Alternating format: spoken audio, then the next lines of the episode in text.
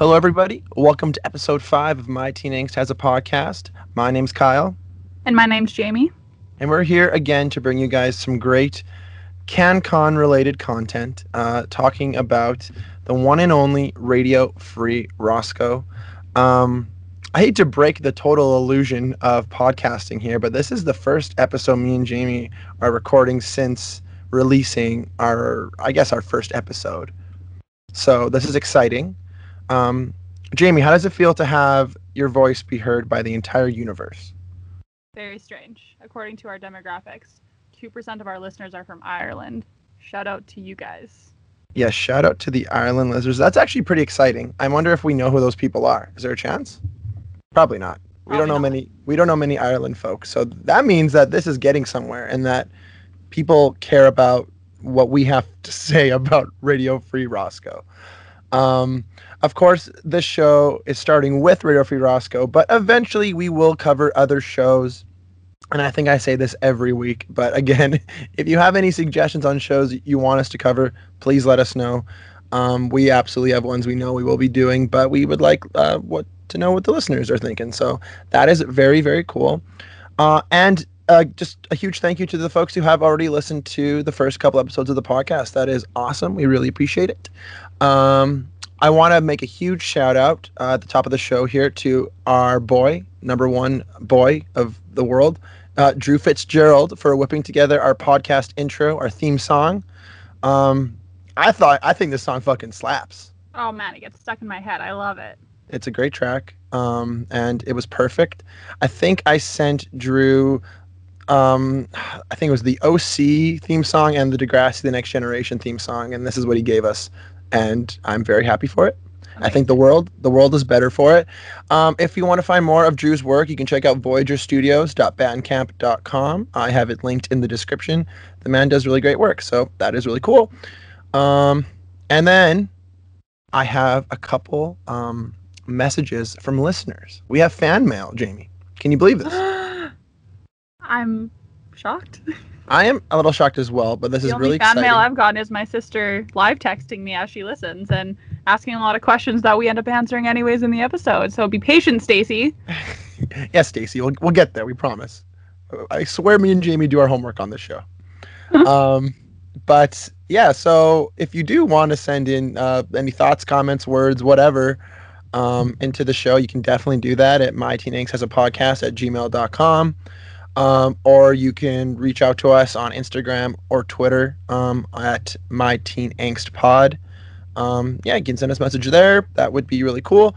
So this first one here comes from Emily Colhert. This is at Emily Only Design on Instagram, uh, and she wrote just saying, "I always thought that they were so cool, them being um, the the cast of Rio Roscoe, uh, and it was my dream to run an underground radio station with an alter ego after seeing the show. It was greatly influenced my it greatly influenced my desire to become a CFCR radio host. So people out there probably don't know this, but CFCR is our local college radio station.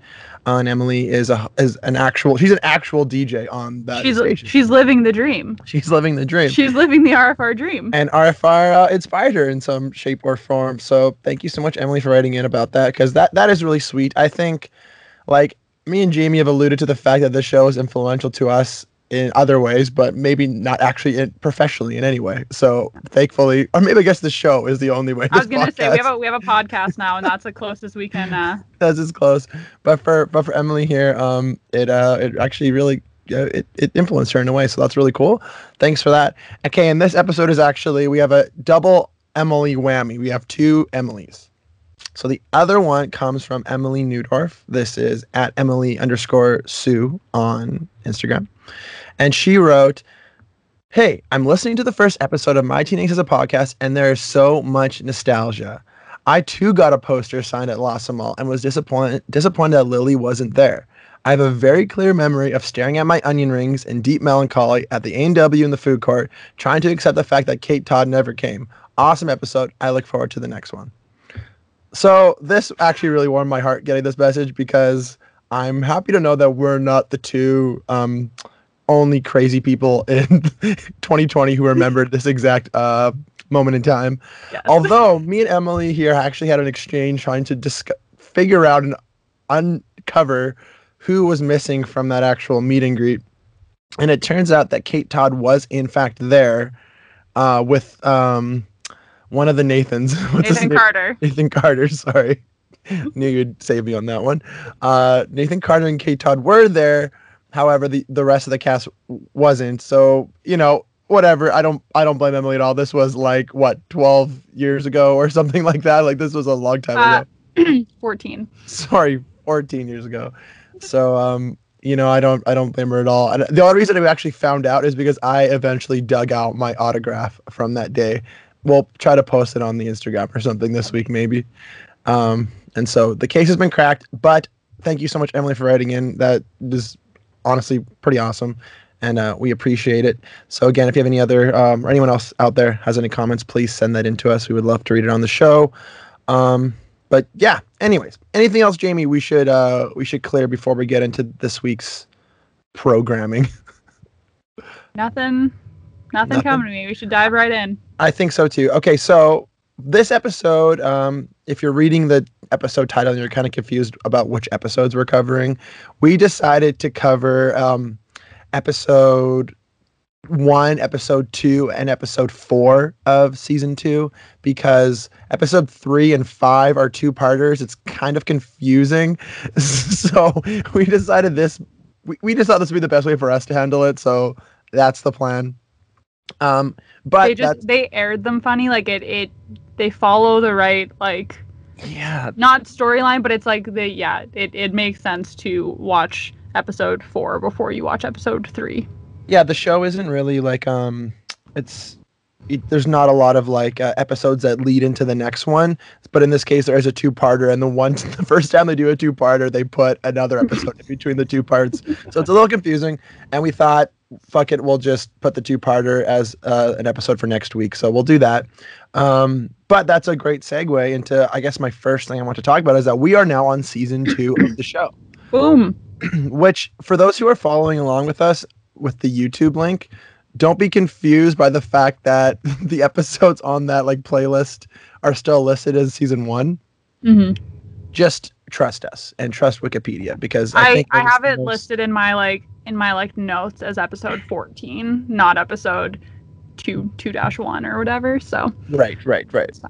So yeah, there's a couple ways you can look at it, but nonetheless, this more this is season two, and they took a they took a one month break between airing seasons actually. So the end of season one aired on October 24th, and then this first episode here we talked about aired in November 28th of 2003. Jesus, that is 17 years ago. I that's just really hitting me right now for some reason. That is psychotic. Um, all right, well, let's get into it. So this first episode here is called Count on Me. It's episode one from season two. And like I said, it premiered in November of 2003. A great year, a great month. Um, and the, the episode uh, synopsis goes a little like this. Uh, after breaking Lily's amp, Travis and Robbie need to find a way to replace it. Robbie takes a job at Mickey's taking inventory, and it gets worse. His partner is Kim Carlisle, but Robbie finds out that she isn't quite as bad as he had thought. In an effort to make his money, Travis creates an on air auction selling a bunch of antiques to the RFR listeners. All right, so Jamie, what is this one? This is a good episode. this is an iconic episode. Yeah. This is this is in a this is if I was gonna make a greatest hits season two of Radio Free Roscoe, Right. this would definitely be on there. That I'll never get over that shitty greatest hit season one DVD. We've- like we've talked I'll, about it. I I know we've know. talked about it, but it like I'm looking at it again right now, and it still pisses me off. Um, I couldn't agree more though. This is a really good episode, and um, we we see more Kim Carlisle, and I don't know, I don't know about you, but like for me, Kim Carlisle is like she's probably I like her more than I like Ray. Like she, like she's probably up there for me in the terms of characters on this show. I think uh, I I like the growth we see with her. Even in this episode, we get to see another side. We get we get to see a side of her outside of her like radio persona, Yeah, yeah, yeah, totally. and that's kind of nice.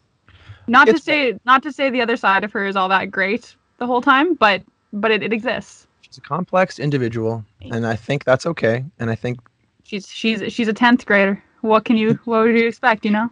I think we were complicated in 10th grade, so I can understand. Were we more complicated in 10th grade than 9 though? grade nine and grade 10 interchange in my brain a lot of the memories. Like I have a pretty good memory of like events that happened, but like. That's a good like point though.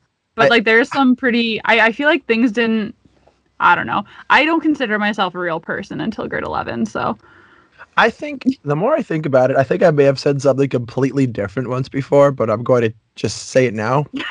I'm going to say this now. I think I agree with you. I think grade 9 and 10 were like one year in my head, and grade 11 and 12 were like another year.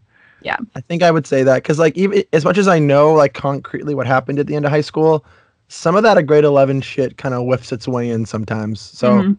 As far as I'm concerned, I only went to school for two years. based based off of who I hung out with, like like yeah, who my friends were and There were drastic What- shifts. and what my hair looked like is kind of how I separate my high school years. For the listeners out there, Jamie had some real short hair in high school, and it was sick. I went full pixie. I did the I did the bleach blonde Miley or the bleach blonde pixie cut like two years before Miley Cyrus did it. Just It's true. You I'm just you were you were pre wrecking ball, and that was it's true. that was it was. I didn't need I didn't need to get my heart broken to cut all my hair off. no, you- no one has to. it. No one has to. Um, but often people do. That's okay. too. That's it's fine. But yeah, Um, no. yeah. So this this episode opens up with Travis with a big bunch, like a box full of junk, basically, and he rolls into Mickey's discs, and he's saying that he. Okay, I was trying to understand. Oh my the- god. Okay, I was trying to get what he did. So, like, did he buy So, here's this box of junk so that he could get a Japanese anime comic? Is yeah, that so he said okay. that it was it was an all it, it was an all or nothing deal. He had to buy the whole box Oh, of junk okay. to get it. And my first note that I made was uh Travis being into anime is the least shocking thing, Yeah, I mean, it, I'm almost surprised it hasn't come up yet. right? For being He does- honest, yeah, it's anyways. So he uh yeah, the they mentioned so he bought this box of stuff from a flea market, which is Yeah. funny because I feel like I haven't heard the term flea market in a long time. You people been just to a call flea them, like- before? Um, I don't remember because I feel Well, like people just call haven't- it thrifting these days. Well, it still was thrifting, but like a flea market. Okay, it was like I, a big garage sale, right? I could be totally wrong, but from my knowledge, a flea market would be like yeah, like a big garage sale, often in like, you know, a large building, and there'd be like a bunch of, I don't know, sellers, vendors just selling Yeah. random okay, shit basically. kinda, And um, I've heard for. It's been a long time. I remember the only reason I even know what a flea market is is because in my uh, in my area there used to be like a weekly flea market every Sunday, and I would go Oh. pretty often just to get like actually comic books and Not like to be vinyl. confused with the Montgomery garage sale. Not to be confused with the Montgomery garage Sale, very different, but also very sick at the same time. But no, the flea market was sick. I, that's where I got a lot of like weird junk that I still have to this day. Like some some good finds. That was be that was even before like like nowadays like certain like I don't know vinyl records or comic books or video games are like fucking hundreds of dollars and they're really expensive. Back then you could get all that shit for like I don't know a nickel. Like it was it was it was a little bit different. Fair enough. But I I doesn't surprise me one bit that uh, Travis was the type to uh to partake in that he and then, uh, he needed that Japanese anime. Japanese anime comic, which I don't know much about. Like I, I- I know a decent amount about anime, but at the same time, it's like I feel really like tr- I feel like true fans might not appreciate that nomenclature because isn't like a comic not technically. I don't know. Maybe we should get into this.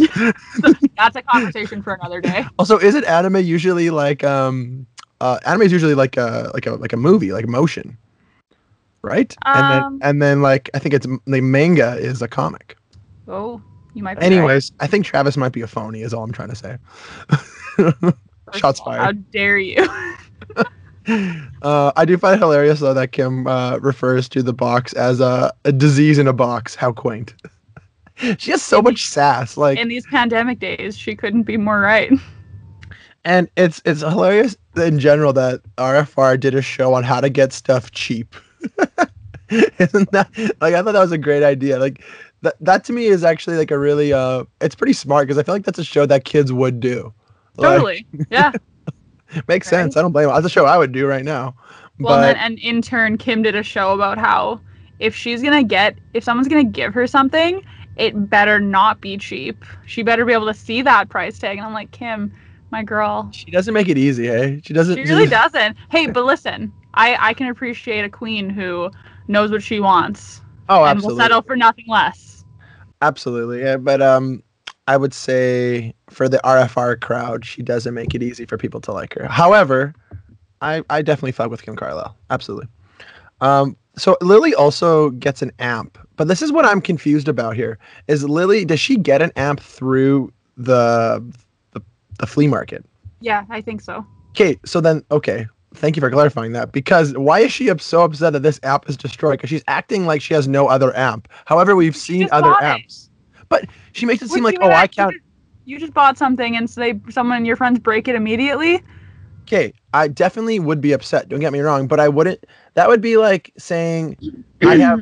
If I have four guitars and someone breaks one of my guitars, I'm not going to be like, oh, I guess I can never play guitar again, or I'm never going to strum a chord for the rest of my life. That's just not like she's been a little dramatic, in my opinion.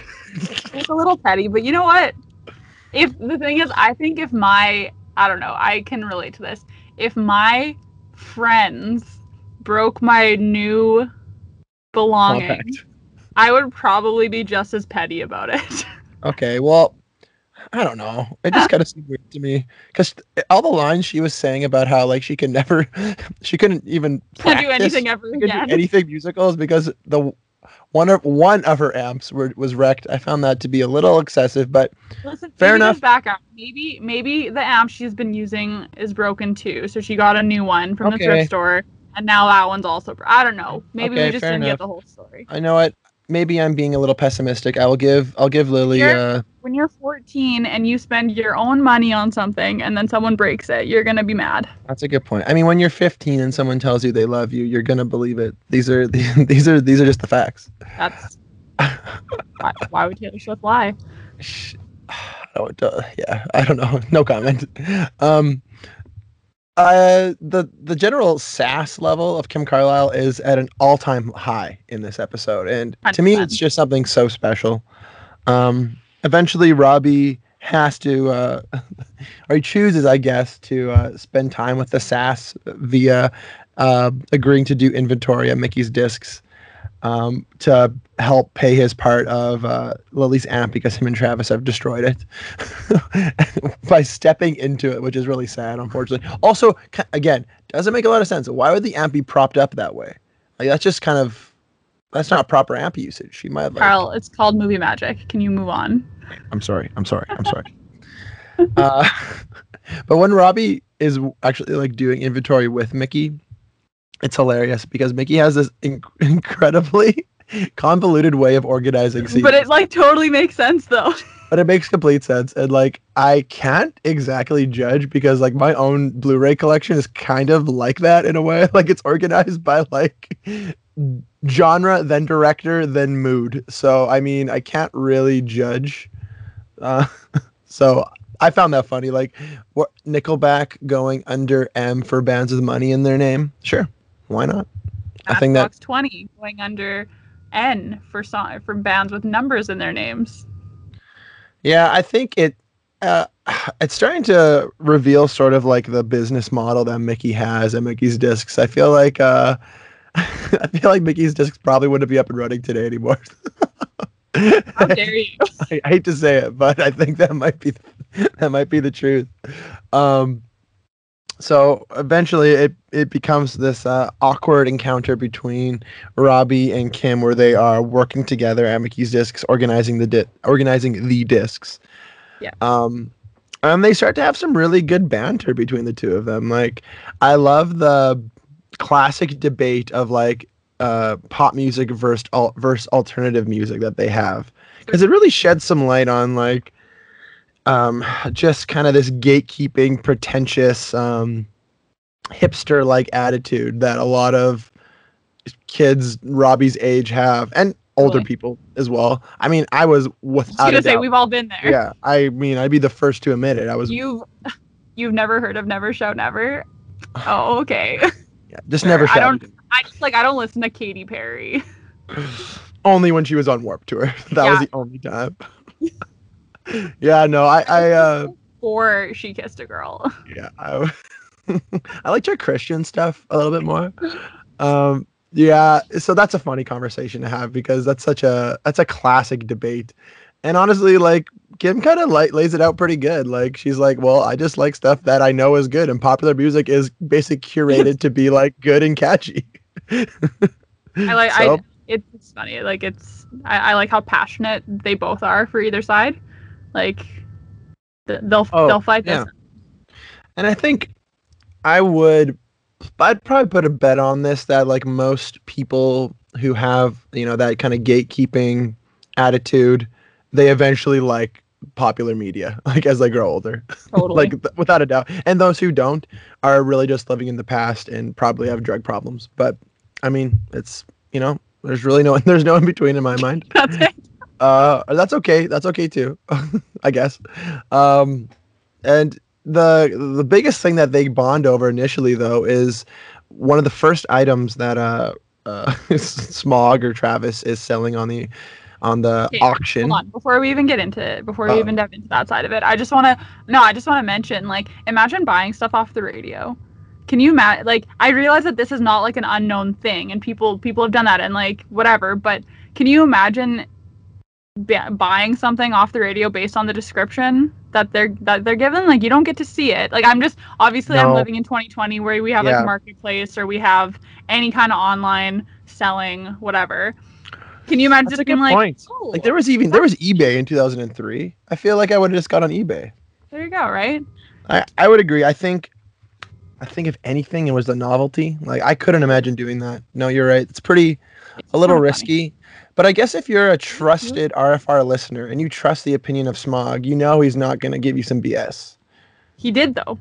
Although he everything did. he was selling, he was like, "It's trash, but people will buy it." See, yeah, that kind of reveals a little bit of a, a chink in Travis's armor. I feel like that's a little, um, a little disingenuous. The thing, it's funny because he he, uh, he mentions a few times about being a um, what did he say? He there's no um oh my god i'm no benefit in or material objects. He doesn't yeah he, he talks about, about... Like, some some um buddhist uh, teachings and like uh ways of living and he doesn't believe in material objects and then he eventually is very hypocritical. Just would rather have some of these objects. I don't know. Travis is funny right? Because he's like he's very level-headed but at the same time he's still fake deep. he's kind of a fake deep. That's kind of that's kind of the the fact of of the matter. Um, however, I don't know. The only times he is, I guess, like kind of fake or a phony, like it's pretty seldom, and when it happens, it just shines. I guess I don't know. Mm-hmm. Um, Anyways, so he's selling these things on the radio, which it you're right in itself is pretty hilarious. But I guess if I were, I think at the same time, if like I were listening into a radio station every day, I would maybe buy something off that radio station. I feel like I would feel cool, uh, being being such a fangirl for so many things in my life. I feel like I'd be like, I got like, doesn't matter what it is. I'd be like, I got this from RFR. How cool is that? If we had any kind of RFR merch right now, that'd be so sick. Dude, don't get me started. I I've looked. There's got to be something we could get. We could Etsy, my guy. But anyways, uh, I got a good laugh. So Travis is selling stuff. He makes a big deal about how no one from RFR, none of none of those four should be buying anything. Yet Ray is absolutely just in love with this uh, My Pretty Pony. And I wrote right. in so capital letters, Ray is a brony. Man, bronies what an interesting subsect. Like that is like This is 2003. This is pre like so I grew up I grew up with My Little Ponies. I did. That was like I had okay. all my little toys, so cute, loved them. That was my birthday gift every year from my godmother. Really? Yeah, I loved them. I had I could I could name them. I have a My Little Pony computer game still that I pop into the uh so, my old PC sometimes just because little, Was My Little Pony just like um at that time because I'm sorry, I'm not really uh, caught up on my pony lore. But was there like a show? There must have been a show, right? So so growing up for me, so my little I know pony, there was eventually like later. Yeah, My Little Pony, the brand I think has existed since like the 80s. Right. Um, yeah, yeah, yeah. and like they had they had their version of it, and then like when I was growing up in the 90s, we had there was like a different version of it, or like the early 2000s. The show, um, or there was I think a movie that I would rent from uh, Family Video back, Shout in, out back in the day, uh, and um, like yeah, a movie or or two existed. Um, the show didn't exist till later on, and it's the show that brought in the The brony culture. fan base. Yeah, so That's really interesting. is, I think it's funny. I thought this was funny, Ray being so into this pony because I was like, wow, this is like pre, like this is pre, like is that's like a very a very specific thing to predict. Yeah, right. Like Simpsons level. Do you think do you think that like um I've always thought that uh you know like the insane clown posse? Have I talked about this on the show? No. Okay. I've always thought that like um people who are really into the insane clown posse and they like uh they refer to themselves as juggalos or juggalettes as well. Um like they are like kind of like potentially the la- one of the last forms of counterculture. You know? Like how like like a punk rocker would be a form of counterculture or like Right. I don't know, like a grunge, the grunge movement. like I don't know, like in my mind, counterculture existed, and then now kind of doesn't exist as much because, in terms of like fashion or like self-expression, we're kind of generally more accepting, Yeah. as a society. But I would maybe argue that we could lump bronies into uh, the the counterculture list with the juggalos, and um, I think Ray would fit pretty good in like, there. do we do we chuck the incels in there too? Then, like, this is kind of Well, I think that might be they're their own league. I would say, unfortunately, a little bit. In my mind, counterculture isn't inherently problematic, and Okay. I would definitely say that's that's where the different. Yeah. Okay. That's where the that's the line that gets drawn. Okay. Fair enough. okay. However, um, there could be, and, and then unfortunately, uh, this is a topic for another podcast, really. But uh, there's probably incels in all communities, and we don't know it, and that's really too bad. But um, anyhow, Moving on. moving on. finds Ray is a brony. and loves it, and is spends the rest of the episode combing its hair. which is honestly kind of funny. I I kind of like um I feel like the context that like it's funny to watch, but it's funnier to watch it now, yeah you're knowing- right knowing the future of yeah what and it was just like it's like a lot I saw I think I watched a documentary on Netflix once about bronies pretty pretty enlightening. Um exist. what was I gonna say though? I think I think Ray taking the back seat on this episode a little bit was kind of funny. Like he was kind of the observer of this one. and he wasn't I don't know he wasn't really call, causing any shit but the odd like quip he would add in I don't know it, it it added to the episode a little bit.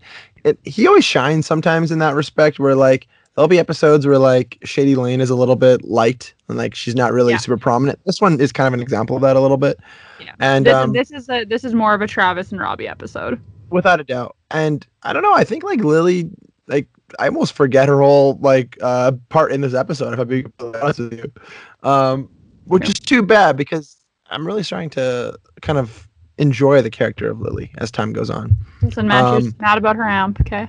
She was mad around. That's fair. I guess that's yeah. She did open up the episode with that, so that makes sense. But back in Mickey's discs, Robbie and Kim are.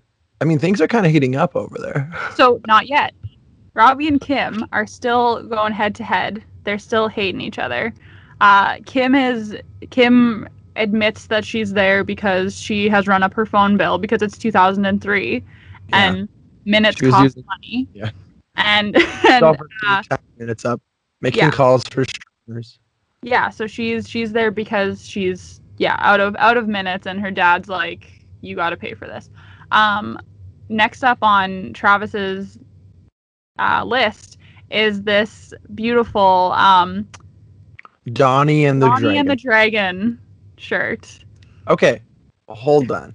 Do we think this is a reference to Dudley the Dragon? Okay, that's what I always thought too. I wasn't sure if it was a because I think Dudley is very specifically Canadian, isn't it? Like, is that not like a because speak Yeah, I, I think you're right. I'm gonna double check this, but I I think you're. personally So it's funny that this Dudley is coming. the Dragon at Lawson Mall once in my youth as well. Oh my god! Shout out to Lawson Mall meet and greets.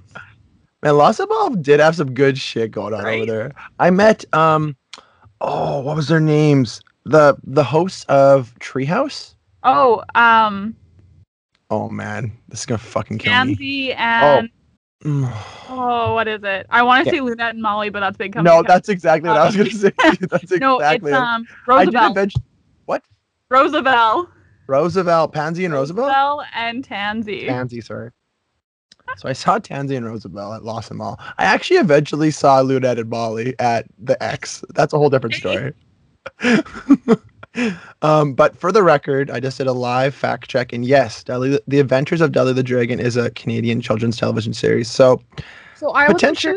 I think when I watched this growing up, I wasn't sure if it was like a a call to Dudley or a call to like Barney. What I'd be probably both a little bit, to be honest. Yeah. Like, Then I, also thought about that dragon show. Dragon that everyone- Tales. Yeah, Dragon dragons. Tales. Fuck, that show's great. Dragon. It's funny that Dragon or it's funny that Dudley the Dragon has come up because um, for listeners out there who don't know, I'm also on another podcast called The Terror Table, and it's a podcast about horror films. It's and we were covering Goosebumps. I'm really curious about this uh, segue here. this week we are covering. Tier table. I know this. I wasn't expecting this. Um, uh, and this week we're covering episodes of um, Goosebumps.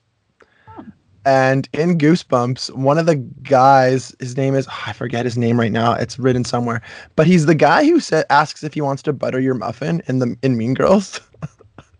you know what I'm talking I, about. I know. I do know what you're talking. And that guy was the main character, the main boy in Dudley the Dragon. just everything's connected in Canada. The more you know. Anyways, so it's hard to escape. Donnie and the? Dragon is a they established that it is a children's classic. I thought it was super funny that they're like, "Oh my god, you watched Donnie and the Dragon too?" It's like yeah, we didn't have much say over channels as kids. Like you got two kids channels and that was it. You probably watched the same shows Yeah. unless you were one of the people here who only had two channels, the French channel and uh what was it, PBS. so yeah, that, that's like my that's I'm like my sure- I'm girlfriend. sure my girlfriend's only seen my girlfriend's only seen three shows ever because she had two channels up, and I So- feel for her constantly. Man. So um yeah, so they just make a big thing like, oh my god, you watched it too, and then they once again go head to head because well, Kim thinks that the dragon was the best part of the show, but Robbie thinks Donnie Oh. was the best part of the show. So like, oh my god, how dare they have different favorite characters? So things were starting to like, you know, they This were starting like- to click. They had things in common, but then they're like, wait, that was your favorite character? Pff, Bye. So It's like a know, real life forum board. Like this is like, wait, I thought we were all on the same page here. Never mind, I hate you. yeah, so yeah, it it kind of um, it kind of escalates from there because I'll always remember like uh, them bickering and having Kim asking Robbie to be nice. Why can't you just be nice? Like that, nice. And then he just literally roasts her into tears. It is. Oh, It's hard to watch. it's hard to watch, but it's also a little bit like It's vindicating in some way. it is because like you you we all know that mean girl who like who can who can dish it but can't take it. Yeah. You know, like it's a little like And you have to think that maybe like uh this is optimistic, but maybe she needed some sort of like uh I don't know, reality not- check. there's not a lot of people who who go against her or like Yeah, like not yeah. like not like head There's a lot of yes men in her corner. Yeah. So yeah, she kind of needed this. So Robbie Robbie roasts her full on like really does. Fire. pretty pretty bad. and and she understandably turns away with tears in her eyes. So, yeah, I I feel bad. And they then they but this leads into them really uh really connecting and Kim just tells Robbie that he just she just wants to kick back and relax sometimes. And then Robbie gives this weird thing where it's like it's kind of a strange like uh uh reveal, I guess, where he's like I just feel like there's like a, a private part of me that I can't make public and that private part of me wants to be public but it's private you know and she's like i don't even know the private part of me it's like what is going on here this What is the weirdest about here? conversation ever it Well- makes absolutely no sense okay, so this was like I don't know. I'm honestly like as we watch through the show, I you know, like shows do usually a pretty poor job of portraying teenagers like accurately. But like this is the kind of situation where I where I think is actually pretty accurate is that they go into this like hating each other. Right. Like like and this isn't even like like this isn't even the question mark for Kim Carlisle drama. Kim doesn't even know that side of it. Only Robbie knows that side of it. He just yeah. to her, he is just some asshole she goes to school with. like who who does who just doesn't support Yeah. Just a twerp. So, so they yeah, a ninth grader. So they come into this and they hate each other. But like as the night progresses, they just get like a little bit like, you know, they get a little bit like closer and then, you know, they're having this deep conversation and Robbie starts spitting out like you know, and like you're like the prettiest girl at school, and you're just like all this. And I'm just like Robbie, I'm a vomit everywhere. You He's are like, such "You're a you're such a teenage boy. Ever seen? I've ever seen. You're just like the prettiest girl. The, you're just like you're such a bitch sometimes, but like you're just like, Like- so pretty. So and like they slowly they slowly get closer and then they Oh, start man. kissing, and I'm just like, wow. He's like I- basically thinking, I, oh, I actually fucking hate your guts, but holy shit, I love you. Pretty much, it's like it's that weird like it's that weird like yeah opposites attract or something. You know, it's like it, it's that Yeah, you know yeah. if someone hates you and you're like you want that like that power with if you like someone hates you but you're like I'm gonna make them love me, but in the wrong way. That's like, um, I guess that's a very uh like teenager like hormones are reacting way 100%. high. Like, this- I guess that makes sense. closest Robbie's gotten to a girl since Well, since oh. Starry Eyes. So And when and when they kiss, Mickey comes in with a hell of a one-liner. Mickey comes in, she's like, "Hey, how you kids making out?" Oh my god, So genius! That's good so writing they, right they pull away. They you know they don't get caught, but They have they only exchange a very heated peck, I would say. yes, Which I don't think there's no tongue in there. well, we cannot confirm or deny, but it didn't seem that way. Yeah. okay. Um, I gotta say, like that blossoming romance is pretty wild. I remember it being, I, I remember it being wild, but I never like I didn't remember it being this dramatic. I remember Nah, feeling think like everything with Kim is dramatic. I guess, and I I don't know, it kind of works though because Robbie is this really like. He's pretty soft spoken for the most part, and he's very calculated actually. Um, but he's just a bit more I guess like liberal with his thoughts. Like Yeah. he's a bit. Uh, so in a way, they kind of like they kind of work. It's actually a pretty good pair, I would say. Like I kind of I, I feel of like, like, I feel like he can he can take her down a few notches when she needs to be, but like she can also like get that passion out of him. Well, they can both they, they can both give each other different kinds of reality checks because sometimes because sometimes Robbie's way up his own ass, you know, like Oh yeah, he's way up there. and so you know he needs someone to kind of bring him down to earth, and that's that's that's Kim. Yeah. Um. The fact that they argue though mostly about the difference in grade though, we need to like kind of Listen, I don't know. I I thought this. about this and like truly, l- like let's go back, man. You and me, we're hanging Yeah. out. We're in grade ten. I we're think- you know we're going for walks by the river, and I'm like Kyle, there's this boy in the grade below me that I got hard eyes for. You'd be like, why? You'd be like, ew, Jamie, why? That's so weird. I guess I guess you're right. I guess you're right. I, double I standard because if you were into a girl a grade below, it would have just been like, which actually, like, I think you dated girls younger than us. uh, I have to go no comment on this one. Not like, not like it, it was. It was like we'd be, yeah. We That's were, true. Like, It's actually- no, you're right, though. Like it just, it. That's a it's- huge. That is a huge double standard, though. I would Yeah. definitely agree. That's so a thing. I- Sure. That's it. Like I think if this story was like was if Robbie was in tenth grade and and Kim was in ninth grade, it would be a different story. I would even think though, um, if Kim was in eleventh grade and Robbie was in ten, it would maybe be different. I feel like that ninth grade is like it's just weird to date a ninth grader if you're anything older. Do you know what I mean? A Because they're still, they're not real people yet. They're not real people yet. I think their show would do so well if it took place as them in in in like Kim in grade twelve and Robbie and then grade eleven. Without a doubt. Without a Like, doubt. and I thing is that like oh they're starting high school things are like things are gonna be different now blah blah blah. But it's like how hard would it be for Tra- for Travis to have just been like he comes to the school in grade eleven and that's what sets off With- the like oh. and like they're all sixteen instead of I'm surprised of it took us this long to get here. You're totally right because the show doesn't even really focus much on like, oh, we're in high school now. It, like a little bit, like the odd like line here and there, but it, that's It's not really the center of the show. They're they're pretty Sorry. like well versed in like the high school ecosystem Like, immediately. Like it's like the they have their it's the buildup of their relationship with like Waller, but I just feel like all of that could go like that all base like that all stems from RFR. So if RFR is the new thing in when they're in grade 11, I feel like all these storylines lines kind of work anyways. And once once these kids can drive, then like you know shit gets wild. A lot of more, not a lot, lot more storylines. You know, they go into an out of town concert, maybe. Maybe the car breaks. the only place they can go. Okay, well then actually wait a minute. Now we I take it back. Degrassi, Yeah. people can. They still go to the dot. man, Degrassi people are literally magnetized to the dot. They can't leave the dot. Fuck, I want to go to the dot though. Shout out I kidding? Shout out spin. Um I guess yeah, I don't know. The grade 9 10 thing. I guess I'm so far removed from it at this point where I'm like, what that's like no big deal. But But you're I right. It is a big still- deal at the time. I still remember being in grade nine and being like, like I would literally refer back and be like, mm, this is still young. You know, You're like, young. like Yeah. like I don't yeah. feel like like a teenager or like I don't feel like those teenagers I see on TV.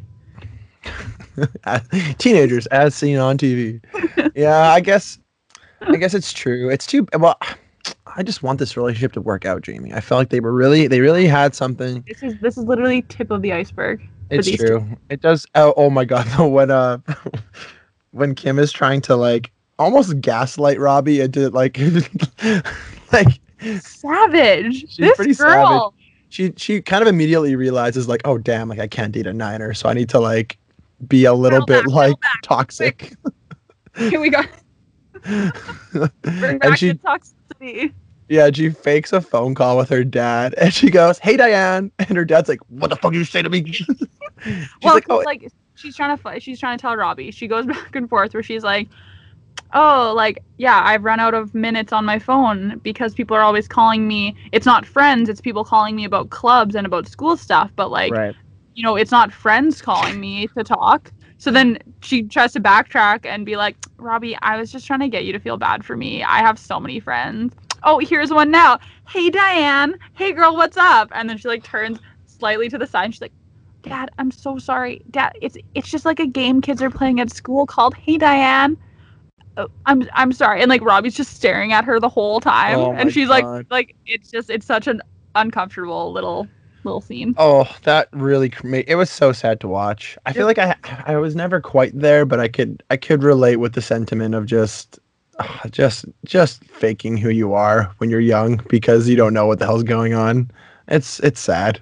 Can't relate. I've always been the most genuine version of myself. That's uh yeah, there we go. Big Quote jokes. of the year. Big Uh, jokes right there. New year, new um, page. That's yeah. oh man, Paige, Michael Check, what a gem. Uh, meanwhile, though, at the at the station, Travis is still auctioning off these antiques, and it's going quite well for him. And eventually comes across this like little little vase, I guess, and he he's accepted a bid from a caller, but also realizes that it's worth a ton of money in his mind. He thinks it's actually worth a lot of money. He wants to bid himself. And he brings out this crazy I'll bid forty dollars voice, and it's a little frightening and Oh my god, it was so Hey there, I'll bid forty dollars. Like, do you think that's the real Nathan Carter? Yeah. No, he's from Toronto. All right, okay.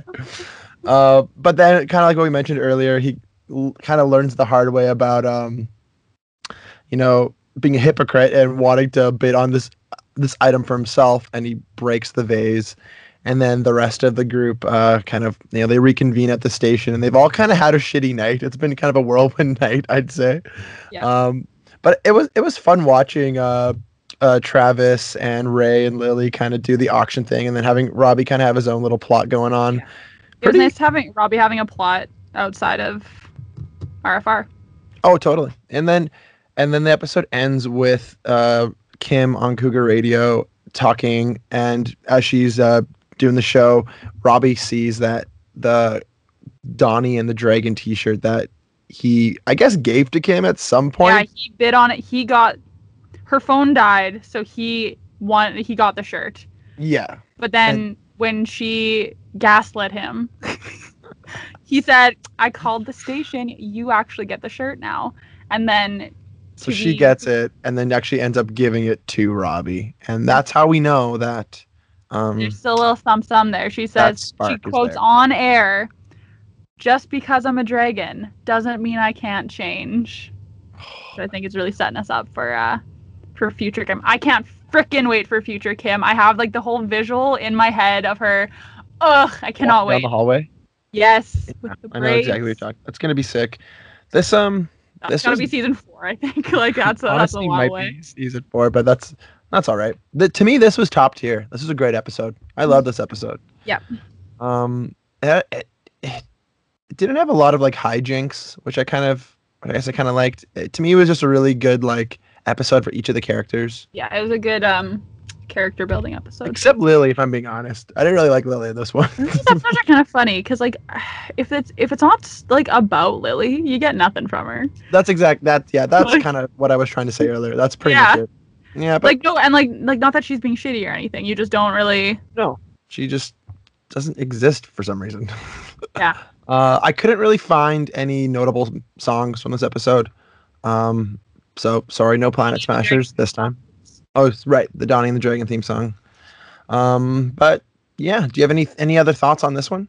Well, just actually speaking of music, I liked how um to advertise for the auction, Travis like mid song, they're like playing a song on the station, and he just like turns it down mid song and like.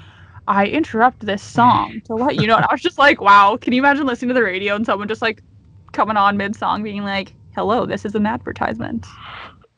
What is it? oh my god, what is it's like? It's like a rem like a mixtape when like the when like, Like the host is coming. In- What is what was the follow up by one? What was it called? It called the new administration, the new administration. Oh yeah, the citizens for our betterment. Right, that's a deep cut for all the Fall Out Boy fans out there. Um, okay, well, shall we move on to the next one? Yeah, let's do it. I got the synopsis right here.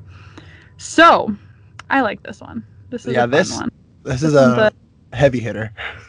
This one's uh yeah. This is one that I'll get into it. All right, we got episode season 2, episode 2, Girl Talk Radio, which aired December 5th of 2003. Travis fills in for Lily at the station as a girl named Miss Communication and turns out to be a real crowd pleaser. Will Roscoe ever hear from Smog again? Meanwhile, with the help of Robbie, Ed and Ted are looking to dazzle the crowd at Mickey's with their new boy band, Entropy. Oh my god. Okay, Take so just take a second to take that in. okay, okay, what's great about this is I forgot that these two storylines were in the same episode. Because I love I well, like this this might be my favorite episode. Wow. Maybe. I I Wow. I uh, that's I know we're already only on season two, and that's I might be talking big words, but from my like nostalgic memory, like I love this episode. You're saying great. the entropy bit specifically, I think is so funny.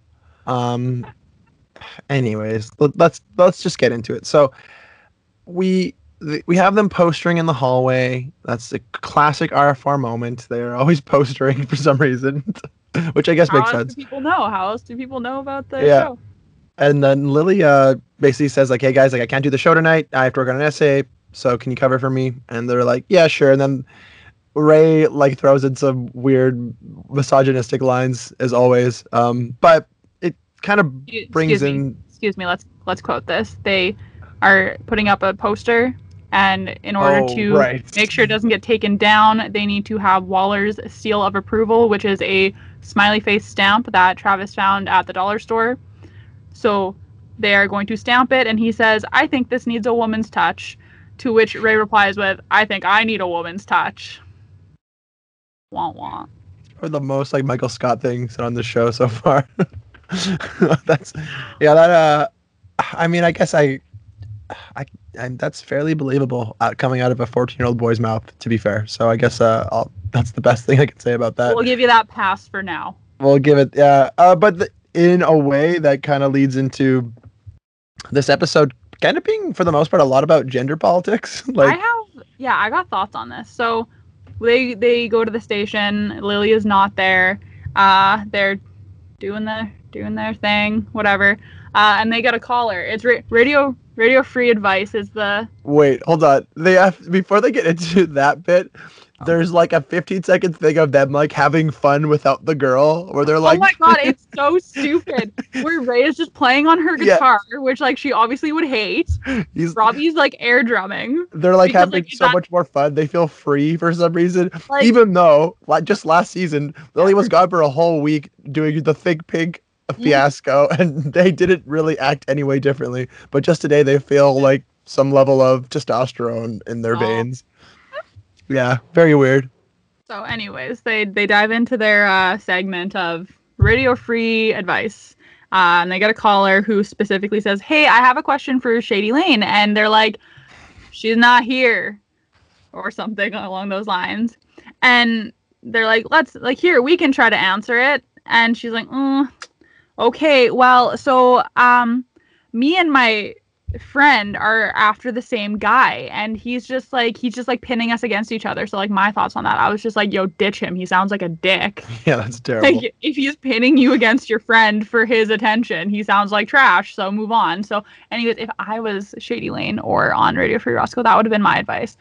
But i am not. So uh pronto was not helpful uh, so Travis takes the opportunity to adjust the pitch control in his booth, turn it up real high, and Miss Communication is born. She, sh- she, he, Smog, becomes Miss Communication and answers with a better answer, I guess. With like would- Yeah, generally, I guess. yeah, a whole lot. He he comes out with some sass, and like it's it's just funny that like he apparently created this character in that moment, but and right away with complete like just he had it, and it was he says something about the guy and ends off with the okay, which let me tell you, my sister and I. I think we still to this day will just be okay, and it like it's from Radio Free Roscoe. It is from Miss Communication. okay. I got two things to say about this. So Okay. first off, the name Miss Communication is fucking sick. The fact that Travis came up with that right off the bat is honestly part of his genius. This is 2003. Uh, Kelly Clarkson's Miss Independent was probably on air at this point. it was Maybe prominent. was That's a good point. That's he might have been inspired. Um, and I guess the other thing is Travis. How do I put this? In a way, I'm happy about. I'm happy for Travis. He's kind of coming out of his out of his shell. I Mhm. feel, but at, at the other hand, it's it's a little disingenuous. Yeah, sure. Like, but I maybe this we'll have to wait till we get larger into the episode. But I have a lot of thoughts on this because eventually Yeah. Lily, like, Lily gets a little um like what's the I word? I yeah. don't want to say. Would I? Would it be too far to say that Lily was getting jealous? no, ju- I would 100% say Lily, Lily was Okay. jealous. But like I don't know if maybe this is just like a sign of the times there where Maybe, like maybe. where like she's jealous because there's another female figure on the show which like fair enough like her being the only one to begin with obviously like if they were to ever try to add another girl that's like her thing right like she's the girl so but That's like a good point. but like it it goes like beyond that though like it goes beyond that like it's like Yeah. travis is being treated as like a better woman voice than her Oh wait, the other thing I was going to say is the MK. Yeah. That to me always just reminded me of one of the teachers from South Park who would always say MK. And so it was like I I couldn't tell if it was a weird reference to that or if it was just like a sass thing.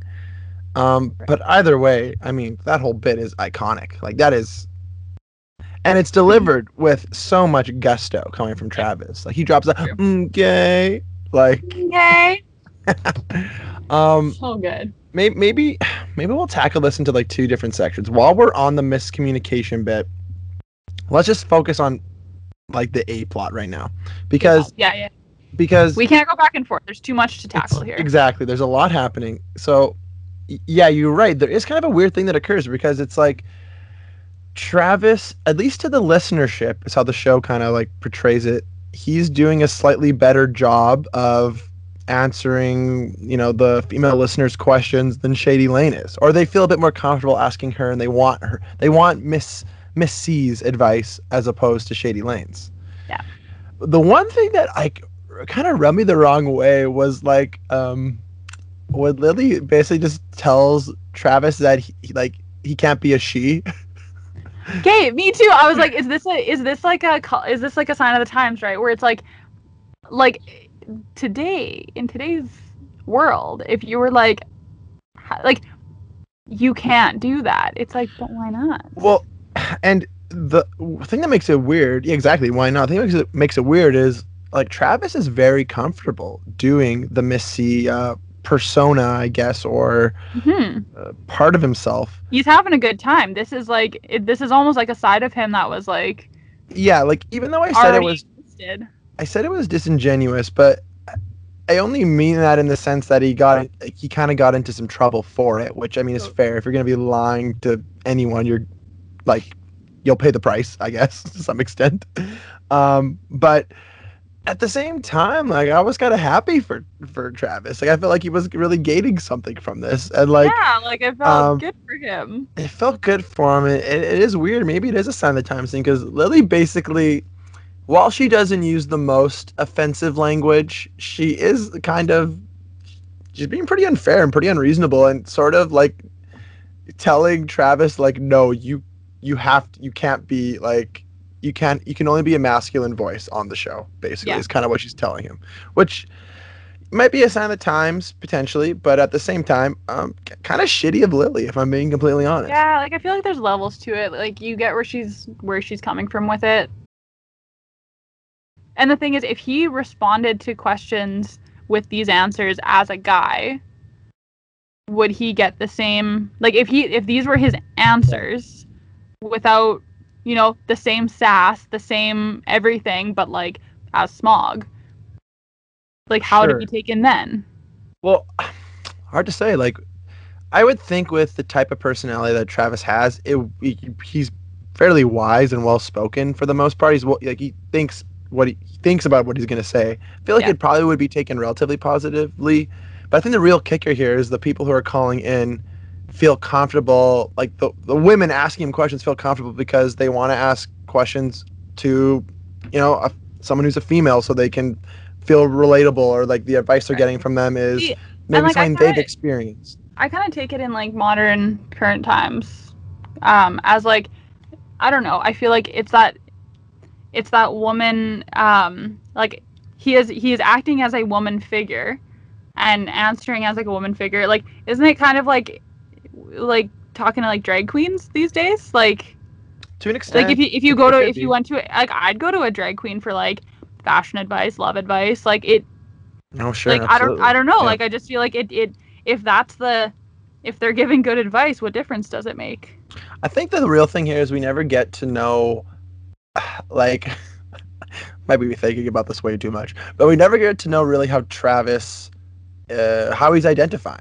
Do you know what I mean? Like, we never get to know exactly like how he really feels about himself, or if it's just like he's just having fun doing this. Because he's also pretty quick to drop it to some extent. True, true. But I think like he kind of gets shamed out of it. But ex- exactly, he's get, he definitely gets shamed out of it. So in my mind, it could either be sort of a situation where like maybe he's speaking for people he shouldn't be. That that could be one angle. Yeah. Mm-hmm. But or the other angle is maybe there's a there's a aspect to himself and to his identity that he is comfortable speaking to to that and he's being shamed out of it, which is not really fair. So, and then on another aspect in here, um, Ray is eating it up.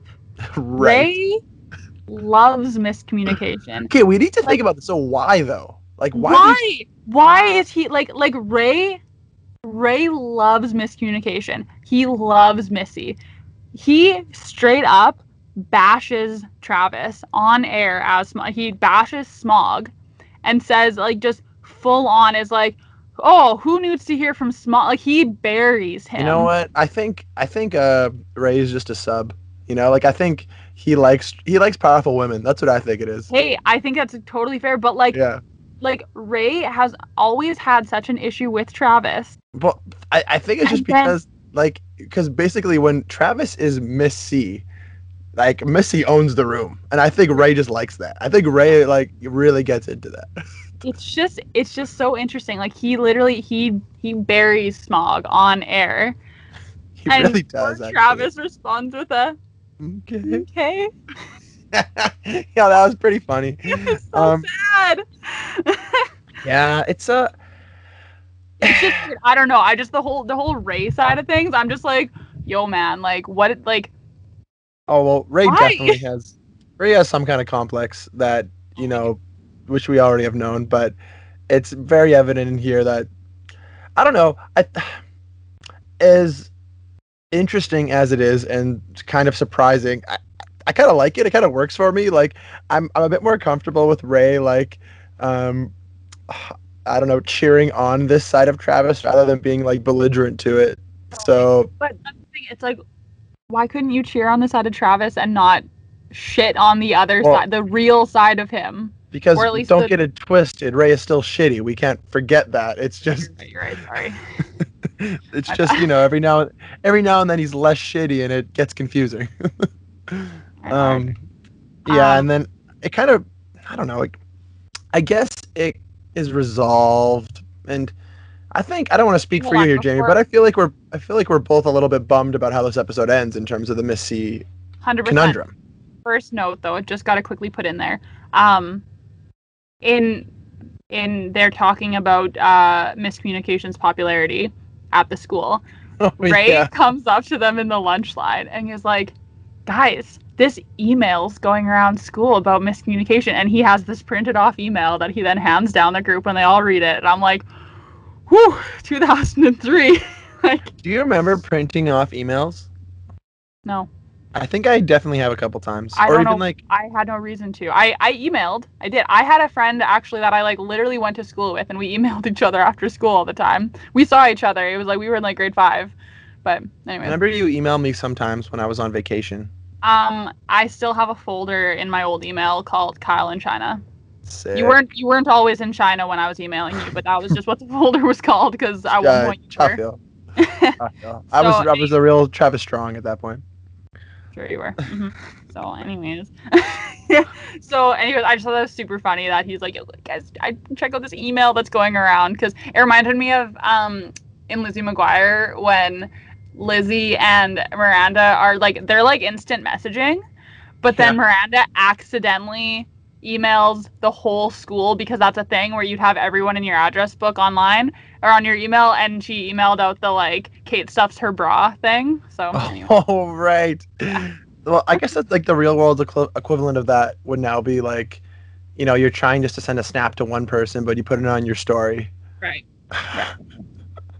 We've all and been then, well, I, I never mind. Um, yeah, I guess I guess like the fact that they also wanted to make Missy the prom queen is pretty funny. like that's like a this, little a little weird. A little weird. Yeah. The student body like loves Missy that much though that they want to make her the prom queen. Which, yeah, I feel like this this would have been a perfect episode for Kim Carlisle to be jumping in and having her own version of Missy, but like not Miss Communication. It'd be like something else. Yeah, yeah, yeah, yeah, I could see that. You know, but whatever. It's well, we, we'll, we'll get more Kim later we kind of get Lily. Lily really jumps in at this point, and she wants she basically wants Missy to stop. It's kind of yeah. how she feels. She, which she shames shames Travis out of it. She does shame him. However, like like you were saying earlier, and I, I, I agree with you for the most part, is like I could totally see Lily like feeling kind of like I don't know left out or like her place in the show is, you know, being you know messed with or being left threatened. out. Yeah, and I think I think that's really fair. Like there's a lot yeah. of like there's inherently a lot of masculinity on the show and like she brings to have know, to have one of the guys now take over the role yeah. as the girl. Totally. I that part I completely understand. Without a doubt. I think that's really fair. I just think the way she goes about it with him and the way she it, like just makes him feel bad about it, being like, "But you're not a girl." It's like, and it, I think it's also the way that Travis goes about being Missy because it's not that he's like mocking. He's not really mocking women. He's, no. if anything, he really embodies like a persona, and it's yeah. he like really gets into it. He's not really being like uh, inherently disrespectful to women. Um, maybe like if it's strong, the OG catfish. if anything, it's just catfish in all of Roscoe. but Hey man, I used to Yeah. I used to catfish on the Neoboards. Okay, you gotta Damn. do what you gotta do. I don't know if I've ever catfished. I don't think I have. I I I catfished on Nexopia too. Oh my god. Does that I know exactly the count the count. Uh shout out Nexopia, shout out Next Neoboards. shout out um uh chat roulette. Shout it all out. and chat roulette was sick though. Like like I mean, sometimes. yes, but also yikes. Charlotte. Okay, never mind. Um, Charlotte is fucking weird, but at the same time, like, And then Omegle. Moving on to a- Omegle. I never, I don't never Yeah, really if you with take Omegle. if you take the creepy parts out of it, Charlotte is a fun idea. I never fucked with Omegle, but shout out Charlotte. Okay, well, I don't know. I think unfortunately Lily does kind of. She becomes a little bit jealous, and she kind of, I don't know. She takes down Missy. Miss C ends. Travis, Travis, like retires Missy live on air and changes his voice back to uh, you know his regular frequency, and that's kind of the end of it. Which I think this episode will always stand the test of time of just those like classic Missy like moments where he's answering those questions and he has so much sass and so much He's confidence. also roasting Pronto all the time. which is well deserved and hilarious. And and then Ray loves it. Like I yeah, that's what I mean. Like, what is this? Fine. like I think Ray is he has a bit of like a hu- humiliation thing. Honestly, I think Ray like Honestly, though, like him him being in love with Lily, like yeah that all she does is humiliate. exactly. And he's like, oh well, yes please. Like remember when he remember remember when Travis has a has like pictures on her on his phone, his little phone, and he's like, "Oh, that's when Lily punched me," and then he like affectionately rubs his shoulder, like I'm telling you, Jamie, I think we're uncovering something here. we are. Um, so that's kind of the end of that. Uh, Travis does kind of, you know, he retires the the persona, but he does it willingly. I think he understands kind of the disingenuous nature of it, and he understands, Well, Uh, like he Lily's values his friendship with Lily more than he values the like Yeah. attention he's getting on air. which is fair. I think that's that's fair to an extent. Um, but this is definitely an interesting example of revisiting a show from 2003 and 2020. I think, um, Yeah, know, there's there's just certain- new glasses. yeah, there's just certain things that are definitely more uh, pertinent in our brains and like f- ways of thinking that uh definitely pop up in this. And I think I don't know, it's kind of cool, kind of kind of important to maybe reflect on those things now, but definitely interesting. Uh, okay, now to the B plot of this episode. So meanwhile, Arguably just as important as the A Argu- plot. arguably just as important. Um, so here we have Robbie, who just happens to hear Ed and Ted messing around in like I think the same fucking classroom they use for every every other B plot, have. uh, and uh, he sees them practicing some sort of routine, and realizes that it's like I guess like boy band like uh, choreography or movements, and he immediately gives them pointers on how to improve their their skills and their talent. And Ed and Ted uh, uh, reveal to Robbie that they figure the best way they can get girls at Roscoe is to become a boy band because girls at Roscoe High love boy bands, which This seems like is 2003. That's Yep. super fair. that's fairly sound logic. I don't. I think that's reasonable. This is like And that they- before the yeah, before the boy band before people turned on boy bands just to And- turn back onto them. It's uh, yeah, things are cyclical. Boy bands they come. They it's like a you know a roller coaster, uh, and they reveal that their band name is called Entropy, which I think is just one of the best fucking band names there's ever been. I actually looked up on Spotify and there's like 30 entropies now. I like to think they're all taken from Ed and Ted, although they spell it like the letter N tropy. I assume as homage to NSYNC. Fair, fair, very fair. There is a character in the Crash Bandicoot series called Entropy, and it's the same thing where it's Entropy. So hilarious hilarious yeah honestly and they have a great song that goes like you're so collectible girl which is honestly, is and like, okay, hold of on. I, can we like? Did the lyrics for this exist somewhere? Uh, entropy and entropy. Yeah, we are doing a live lyrics because it's it's actually like it's it's it's kind of catchy. I think Ed and Ted were onto something here. Calling a girl collectible though is a little fucked, but Super weird, but they compare her to a what is it? They compare her to like a collectible oh. like Boba Fett. yeah, they compare it something to like a like a something still in the package or something. I don't know. in I the mean, in the original wrapping. yeah, yeah. I guess to be fair, the lyrics are not any, they're not any more um offensive than a lot of those uh boy band lyrics from back then. Uh Or so Current day. or, or current day. So I don't know. If anything, if anything is just really funny coming from Ed and Ted because they're just like the most harmless guys ever, and they're just like really laying it all on the line. Uh, and I think calling a girl collectible is a really funny, funny, funny um a compliment. so there's that. Uh, and and Robbie decides that he will coach them to become a better boy band. And he says that he he learned how to be learned all of his boy band knowledge from hanging out with his cousin. but then he he- later has to Who reveal he that babysat, who he was friends with, who he.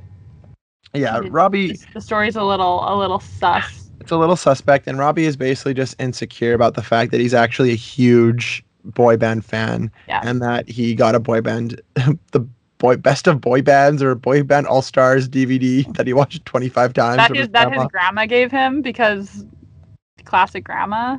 I mean, you- I can kind of understand that to an extent. Like, I remember because like when I was younger, it was just like my thing was like I liked music, so like I would get CDs for I'll Christmas, take one of everything, please. Yeah.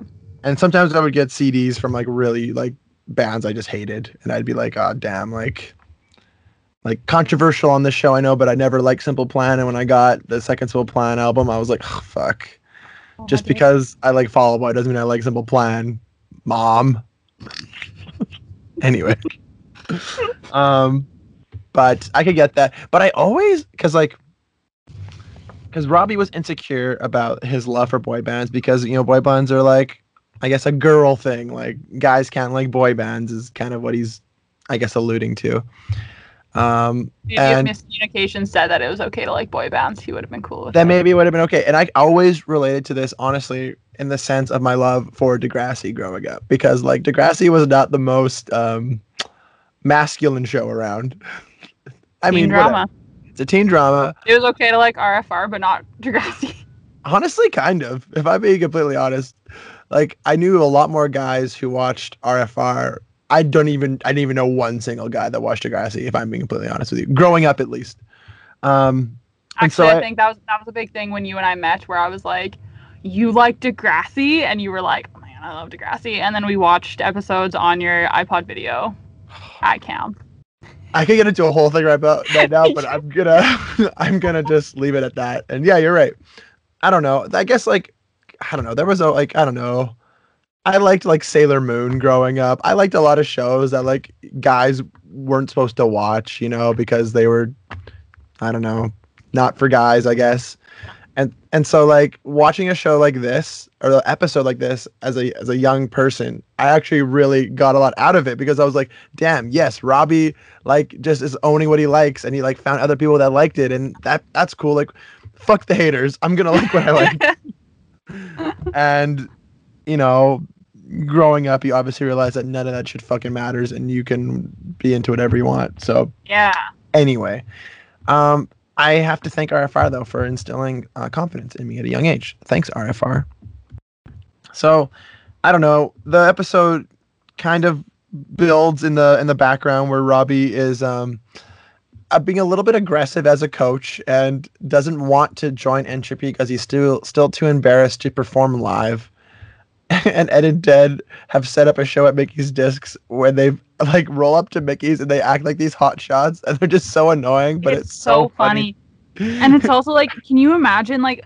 Can you just imagine like these 14 year old boys being like, we're going to perform at Mickey's? And Mickey's like, I mean, I guess. They're like, we need the space. We need the stage. We're going to do a dance and song, I guess. But These like, things, yeah. I mean, I guess I'm happy for them that they were able to put this together. I think uh, it seemed like a they, fun time. they have zero shame. They have zero shame. Um, but when they do go to perform, unfortunately, um, unfortunately, they aren't keeping it together very well. They're forgetting the words and the they're not super uh, in sync with their uh, movements. No pun intended. Thanks. And Robbie kind of saves the day and he joins officially as the third member of Entropy. he takes off his shirt to reveal his tank top underneath, shows off those arms, and he gets up there. It's kind of and sick he though. goes for it. It is honestly like, and he like takes over. He gets up in the back in the middle, and like he is like he's he JT's that shit, and he's like, yeah, he totally does. He gets Um, in there and it's kind of beautiful. And then the episode ends right on that on a high note. mhm. There like so much happened in this episode. This is like Mhm. this is jam packed. This one has a lot going on. This is- Um, I would, yeah, this would definitely be on my uh, season two greatest hits D- compilation DVD. I agree. I agree. Um, couple songs that were in this episode. We have, uh, we have collectible by Entropy. we do We have collectible by entropy. We have not one but two songs by the Planet Smashers. Like, my decision and fabricated, Okay. and then another song by a band called I've Got Spies. Uh, or wait, no, sorry, the the band The Carnations. The song is I've Got Spies. So, very cool. Um, any other thoughts on this one? I I mean, I I have I have nothing but good things to say about this episode. Do you have anything else you'd like to uh, add?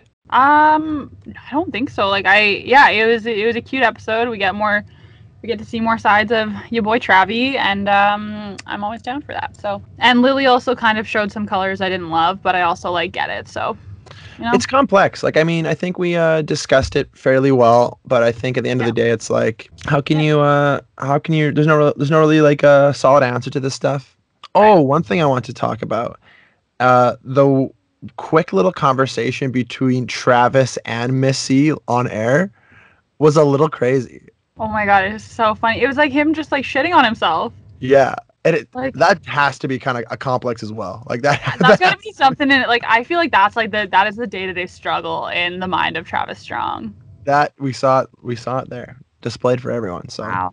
good stuff um uh you're so so collectible girl that might be the that might be the episode title we'll see uh, all right let's uh let's move on to the next one All right. okay so So- like we mentioned we're skipping episode three technically and this is episode four do you want me to want me to read this one out Yeah, go for it. Okay. So this one is called Written in the Stars, season two, episode four. Uh, aired December 19th, 2003. And it goes like this Travis and Audrey bond over their search for extra extraterrestrial life, which inspires Travis to create a radio serial that reflects his feelings for her. And that serial spelt S E R I L, not um, a radio breakfast dessert. Would be cool too. So this is one that I actually, um, I think I totally forgot about this one. If I'm being honest, I So, don't like, I- remember this. I remembered this one. Um, and I gotta say, like watching it because it was the last one that I watched for this episode. I loved it. Wow. I loved this. Like not in the same way that I love. Uh, I don't know that I love other episodes. It's different, but like this was so cute. oh, it's great. And I we, we had a lot of was- Travis heavy content here, and I know that's um that's a Jamie Leak special. But listen, like I even I mean yes, 100%. But it just like oh my god, I was swooning watching this. Well, and it's it's laid out pretty like fairly realistic, fairly realistically. Like I think the way that Travis and Audrey both act in this episode is very um accurate to what 14 year olds would be acting in a Yeah. dating scenario. Yeah. They're both kind of just figuring it out in different Yeah. ways. Yeah. and I liked it too. I couldn't remember. I knew that Travis and Audrey got together at some point, but I could never, Well, I couldn't remember how, to be honest. yeah, and like they kind of there's like an episode in like the beginning of season 1, right, where he like he gives her or she gives him her number and then she he's like too chicken a call and then he, He does call and he does that he does that thing where he like holds the phone up to the speaker Oh, so I he can hear her favorite about that. song playing and it's just kind of like oh all right but then like nothing ever comes of it Yeah. so that gets brought up in this episode where uh it gets yeah it gets kind of mentioned that like he never he never called her he just like or he never because i guess he never admitted to it right he just played the song through the speaker but he And never was it, actually yeah. like yeah he never was like it's your boy what up audrey so yeah, so she's pissed. I don't know how much time is supposed is supposed to have passed here, but she's she's pissed. She's like her and Lily still have their friendship. Apparently, that has not also also not been brought up since that episode. Yeah, they Um, haven't hung out. They ha- they hang out in the evening on this episode as if Yeah. they hang out every night, but that I No. haven't seen any evidence of that since. Yeah, so she's just like, Lily, I really like him, but he blew me off, and I just like, I don't want to get hurt again. And it's like, yo, fair. But he also, like, um, you know, it's a dumb teenage boy. he So, was he was definitely a bit of a jerk beforehand. There's no doubt. Um, and so basically, this episode is dedicated to Travis trying to, you know, there's not yeah. really sub, there's not really a subplot here. There is a subplot, but it's very very thin. Like it's bar- barely exists. So the other Oh, plot you're right. There is. A, is that the gang decides that they need a little break from RFR, and they decide to take a month break. was it a month? I think that's I what Robbie That's said. fine. I thought he, I thought it was like a week. Well, it ends up not being very long. That's kind of the thing here. Is they realize that they need RFR. Oh, okay. So they're like, they take a little. He's like, "Do you guys want to maybe take a break? You know, we've got some burnout. Maybe we should just like, yeah, take a break." Lily and Ray are way too excited for like this. yes. I was like, "Why are you even on the show? Like, you, if you're this, they're like, oh my god, I can do things in the evening now. I can do it." And it's like, oh, like, okay, Damn. like I don't know. It just was like I thought it was a really aggressive reaction, but you know. What can you do? I think I don't know. I, I think that whole part of this episode is really in like without a doubt overshadowed by the rest of this the rest of what's going on here because there's the odd like montage of them or not even them really basically just Ray and Lily do, doing yoga and art class and Yes. cello lessons and Ray is just basically annoying Lily and following her around. So this whole little thing, like, where like these classes just exist and you can just join them whenever. I do I have not. so many questions. Lily tries like six of them in a day. Like, do you not have real school? And then, like, and and Audrey mentions later something, but like, I'll see you in in my art class or whatever. And it's like you just you just hopped in, like you just had like a free period, and you're like, "Mm, time to do art. Like, I just Yeah.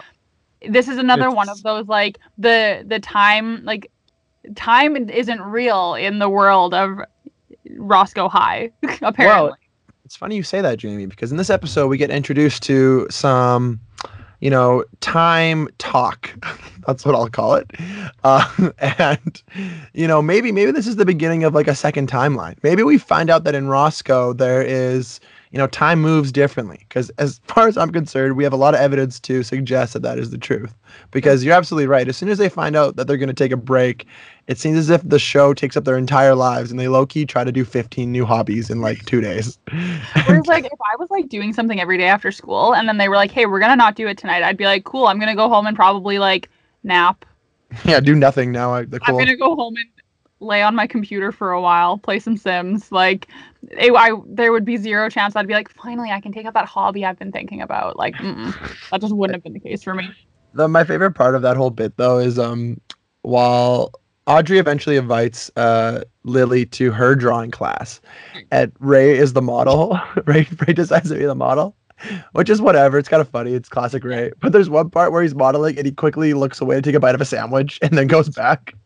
That's honestly pretty funny. That was that was pretty well thought out. But like beyond that, that's kind of all that's happening. The rest of the episode really focuses on um Travis and Audrey.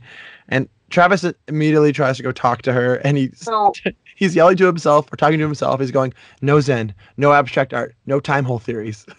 what, what do normal people talk about? So Yeah. honestly, I love all this. This I think this is I don't know, this is maybe a reflection of me and maybe I shouldn't be putting it into the world. But so he goes up, he walks up to her. I'm doing play by play here. He walks up to her. She's she's been very cold to him because he he ditched her.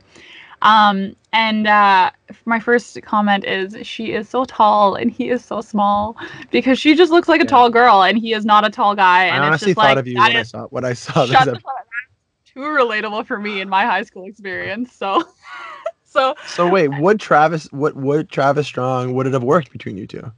Kyle, I liked uh, only one or two people in high school, and one of them is still shorter than me to this day. Okay. So, So, yes. So yes. I Okay. just had that like feeling when I was in high school. I was like, oh, the guys they're gonna catch up, right? No. Like I I got tall really quick. They're they're still, you know, they're they're just you know hitting puberty now. There's time for them to catch up. Some of them did, some of them did not. I can tell you from experience that um not so much. I'm not the shortest guy on the block, but I'm definitely not the tallest. It's okay. You got you and I are close, hey? Like we're pretty much the same height. Maybe. That's true. I you know what? I Screw it. you I'm a tall. I'm I'm like seven feet. Uh, Okay, so anyways, so anyways, it's just it's just a funny little because he's just a little, he's just a small guy. he is definitely shorter than her, but I they ha- they without a doubt have an actual connection, and Hundred I would say Audrey's probably a little too forgiving to Travis, but we'll get into that, I guess. So anyways, so so they he tries to defend himself. He's just like, I'm like Audrey, I'm so sorry. Like I just I was scared you'd find out that I'm a weirdo, which like Which is, I mean, That's is endearing because it's like he's not he's not a weirdo in like like he's not a he's not like a creepy weirdo. He's just I gotta be honest. That's a little like- that's a little incelly, if I'm being completely honest. in this context, I don't know. Watching it, I was like, like knowing his, like actually knowing his character, you get what he means. Yeah, that's true. That's true. He And I feel like, and I think, and I feel like Lily has backed him up on this to Audrey, where she's like, she Travis- does. Yeah. Travis is just a weirdo. Like he's he's not trying to hurt your feelings. He's just kind of strange. Yeah, she even she says something even like nicer, like uh he's the most honest or like Yeah, like, kindest guy I know. kindest guy, yeah. So like. Lily definitely has Travis's back on this one and but at the same time she's not like lying. Like he is a nice guy. Totally. Like, yeah. So, anyways, they have this weird moment talking about how I wish I could go back in time so that I could call you or whatever. And then she comes back with, like, but if we went back in time or something, we'd never be having this conversation now. Or there's like They talk about the space-time continuum. nerdy shit. And I'm just like, oh, they're, so, they're meant to be. Look at them. And uh, and Audrey of course has a Planet Smashers poster in her locker. Why is there so much planet There's so much happening? planets. I need I do need to look into it. You're right. There has to be This is like there. next episode. This can be our Well, that yeah, a note. facts. Or if any listeners out there know anything about the Planet Smashers that might allude to this, please let us know. My sister trying to remind me that they opened for Simple Plan in 2005. Yeah, I know, Stacy. It's been it- I- discussed. I think she, you said it on air as well. Did. Okay, Yes. so anyways, they, really, uh, we're really bringing down on Stacy this episode. We gotta, we gotta hold it Stacey, back. she's an avid listener. I shouldn't be so mean. We love you. You're the best. So, anyways, um, yeah, they have this weird connection, and so he gives or she gives him another chance, and he's like, "Do you want to go?" Does he say Star Wars? Is that what it is? He does say Star Wars. Yes. Okay, so he's like, "Do you want to go see? They're showing Star Wars episode something at this theater." Okay, this is where I have to t- chime in because he didn't say which episode. So I'm really curious. Doesn't just says Star Wars? He just Oh, Star Wars. You know what though? It's 2003. It There's might a- be a new one. That's exactly what I was thinking. It I might didn't think about that. I was like, I was like, oh, they're just like re-showing one of the Star Wars, but that's not it. he might be going to watch um oh fuck what is it called the episode three you know what i'm talking about Want to come see Jar Jar Binks with me? dude no you know any girl who's down with jar jar that's a keeper that's all i gotta say um Anyways, so they're they're gonna, yeah, they make a date, 6 p.m. See you there. Just kidding. I'll see you at um Mickey's Discs. That's the only Yeah. place we. Can. Um, and off we go. They're super excited. Uh, he goes go, goes back to the station, knowing no one's there, and he's got this whole idea that he kind of brought up earlier with the crew. Um, this story he's been working on that he kind of wants to Yeah. like like act out on air, which is like honestly a cool idea. it is cool he well that's that's yeah that's what he makes he makes a whole like radio sci-fi show dedicated to audrey basically and he did the first episode the night before at Yeah. midnight which was when audrey was born the time of day she was born Mhm. and robbie ha- happens to tune into it and so robbie wants in on the show Which is super and he has some Rob cool ideas Robbie's going to bed and he's just like he's just spinning the radio dial. Yeah. He's like, "Come on, give me something good to Give listen to. Come on!" And Come then he on. finds he comes across eighty-eight point one and he's like, "Travis, you sly dog." So and he wants in on the show and travis is down because, because because Robbie can't let go of RFR for Yeah. more than a day, literally i think it might have been two days like maybe maybe. And so, yeah, like you said, they have plans to see Star Wars, and but right after that, Robbie just like kind of you know mentions to Travis like, hey, like let's do another episode. Um, and Travis has all these other ideas of how he can kind of interweave this uh, sci-fi story with like him and Audrey's budding romance and how he feels about her. And they take it to such an extent that he just completely forgets about their date, which I mean, how could you lose track of time that bad? Like honestly, like that is. I know that's, that's the that's the annoying thing is like Travis seems to be such a like I don't know. He just seems to be a, a fairly like careful guy. Like he just I I find he's probably on time for things. You know. I could.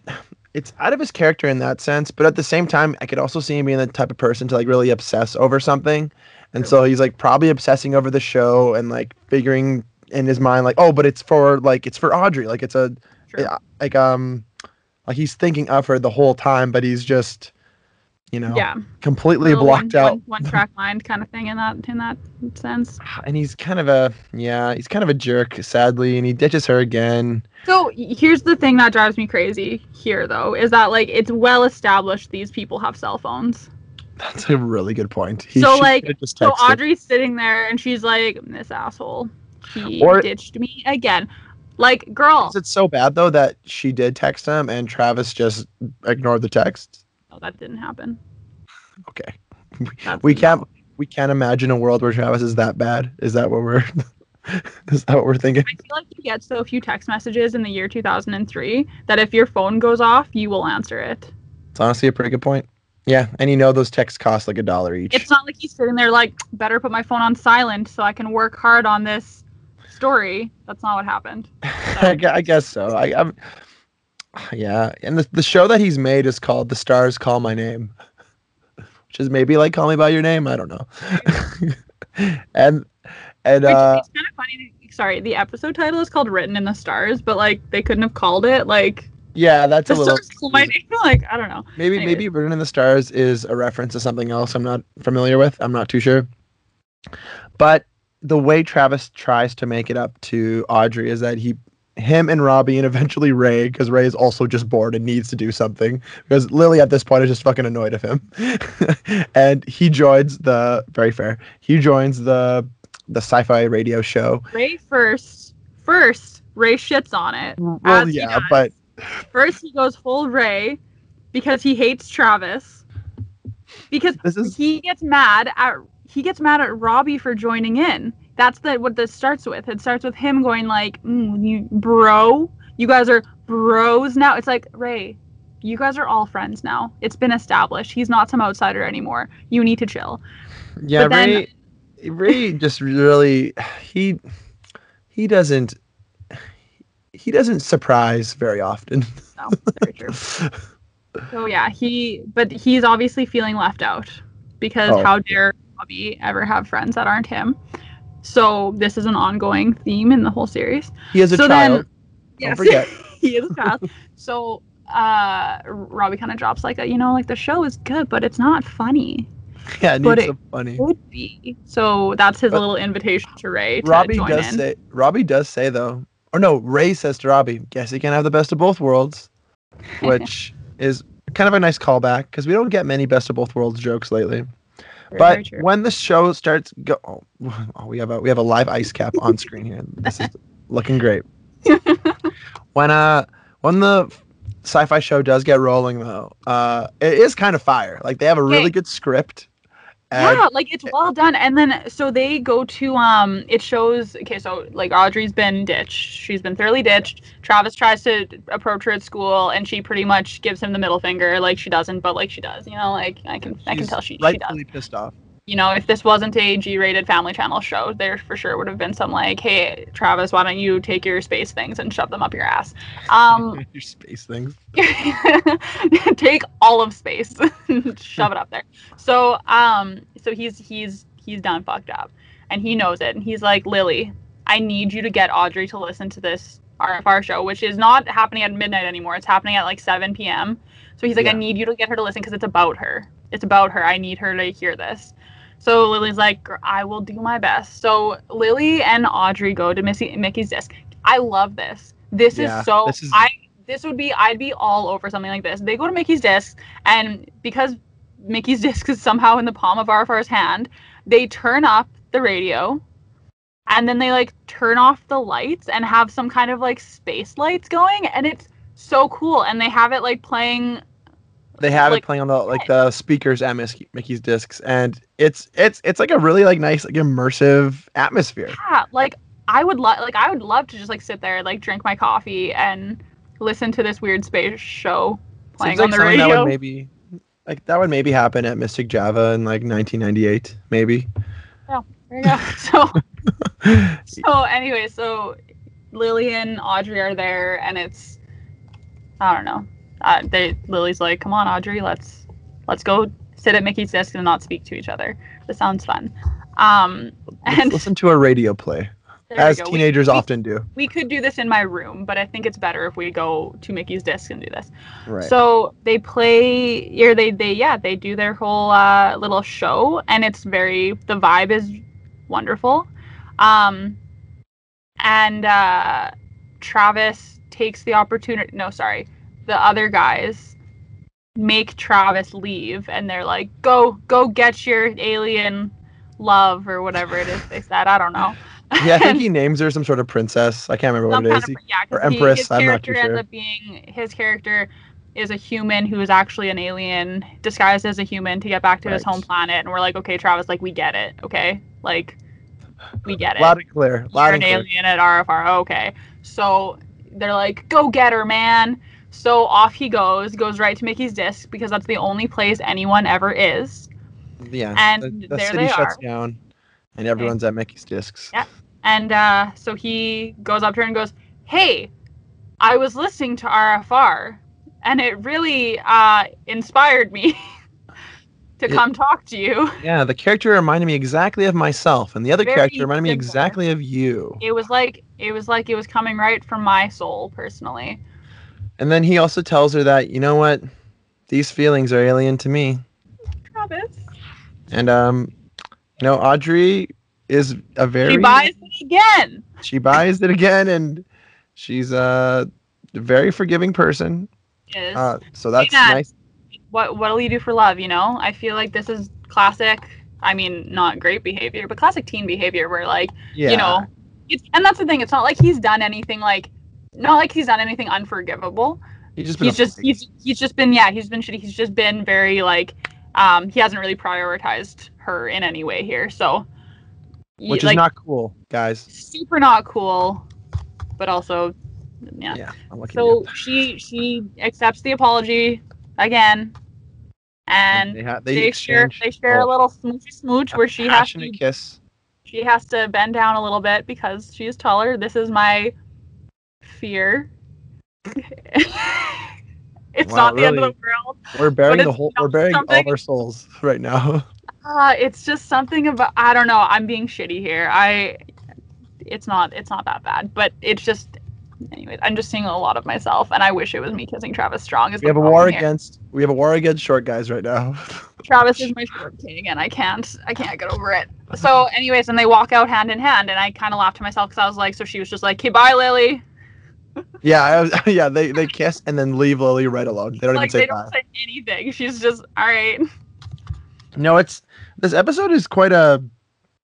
It's it's pretty different actually from the, from a lot of the other episodes. Like the tone of it is a little bit more like strictly romantic. I would say there's a little bit of comedy, I guess, with like Lily and Ray, but it's balanced really nicely.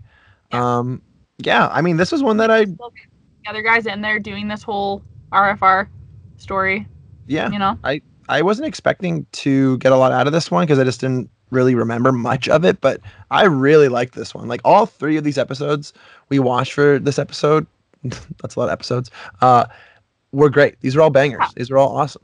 yeah, I agree. Like I, I read the the summaries going into all of them, and I was like, "Aw, shit!" We're yeah, I like remembered them all, and I was really excited. we covered so much ground. Um, some of the music on this episode is we have a song called Araby. I, I don't know if I'm pronouncing that correctly by a band called Blue Screen. And then we have one song called One Plus One Heartache by Sekiden, which I definitely remember that song. So peep game on those. They're on YouTube or Spotify. Mhm. Um, but yeah, I loved this one. Any any anything else you have to say about this No, I episode? just, like I remember I think I remember as a kid and like I don't know. I remember as a kid um I don't think I liked Audrey. I don't think I liked her character. I would always get her sort of like in my brain. I would relate her so similarly to uh, Kate from Lizzie McGuire for some reason. Really? Hmm. Yeah. That's- Like Yeah, very similarly, where she was kind of this villain friend character. Yeah, I just remember thinking that Audrey was more of a villain for some reason, but Yeah, she's not really that. She's been a good friend to Lily. She's like her her character has been both a friend to Lily and then this like romantic side for uh for Travis. Like I don't know, there's so far I haven't seen a downside with her. Not at all. She's like, and it's fun cool. seeing like she kind of gets portrayed in the beginning with Lily as that like she's that girly girl that you know Lily tries to right. also yeah, be but like but whatever but like this episode shows that she's actually like a big old nerd just like Travis so Yeah, and I think it I think that makes sense too because if she was this like strictly like popular girl, she probably wouldn't be hanging out with Lily in the first place. Let's be very honest. true very true and Um wouldn't be into Travis so and probably wouldn't be into Travis, yeah. But Mhm. no, I, I it's a welcome addition. I'm excited to see where it goes. Um we're gonna we got a lot of good stuff coming up here. This next couple episodes are gonna be fun as well. Yeah, we Um two-parter coming up here we have a I feel two like coming up, yeah. yeah I feel like it's gonna be it's a lot it's gonna be a lot for uh like not a lot for one episode but it's just like it's I don't know it's weird an RFR two-parter it's just Uh, We haven't we haven't encountered something like this yet. This if anything, this might be alien to us. Mm. Just to be clear, also, if you read like just like reading the uh, uh, article or like the summaries or whatever, like so this episode, this written in the stars, this episode four, aired the same day as episode three. Right. Yeah, They just that's for some right. reason decided to chuck it in between. I don't know. Like We got I don't know. it's an on, it'll be an ongoing trend. Like the airing of RFR was a little messy, a little hectic. So yeah, just just bear with that. Um, but yeah, I think that's that's about it for today's show. That's about it. Um, thank you so much, everyone, for tuning in again. This has been episode five of My Teen Angst as a podcast. Um, if you want to reach out to us, like I said, you can definitely do so at my teen Angst as a podcast at gmail.com and then my teen Angst pod on both Instagram and Twitter. Um, and then you can listen to this podcast wherever we're on all the things now. So uh, tell a friend about the show. If you know someone who liked RFR and you think maybe they would dig the show, definitely uh, go do that. If you want to write us a review on iTunes, that also helps us out a lot. So please Drop feel free. five stars. Hey. Five stars only. uh, but no, in all seriousness, thank you so much, everyone, for uh, listening. Um, as always, I'm Kyle, And I'm Jamie. and take care, everyone.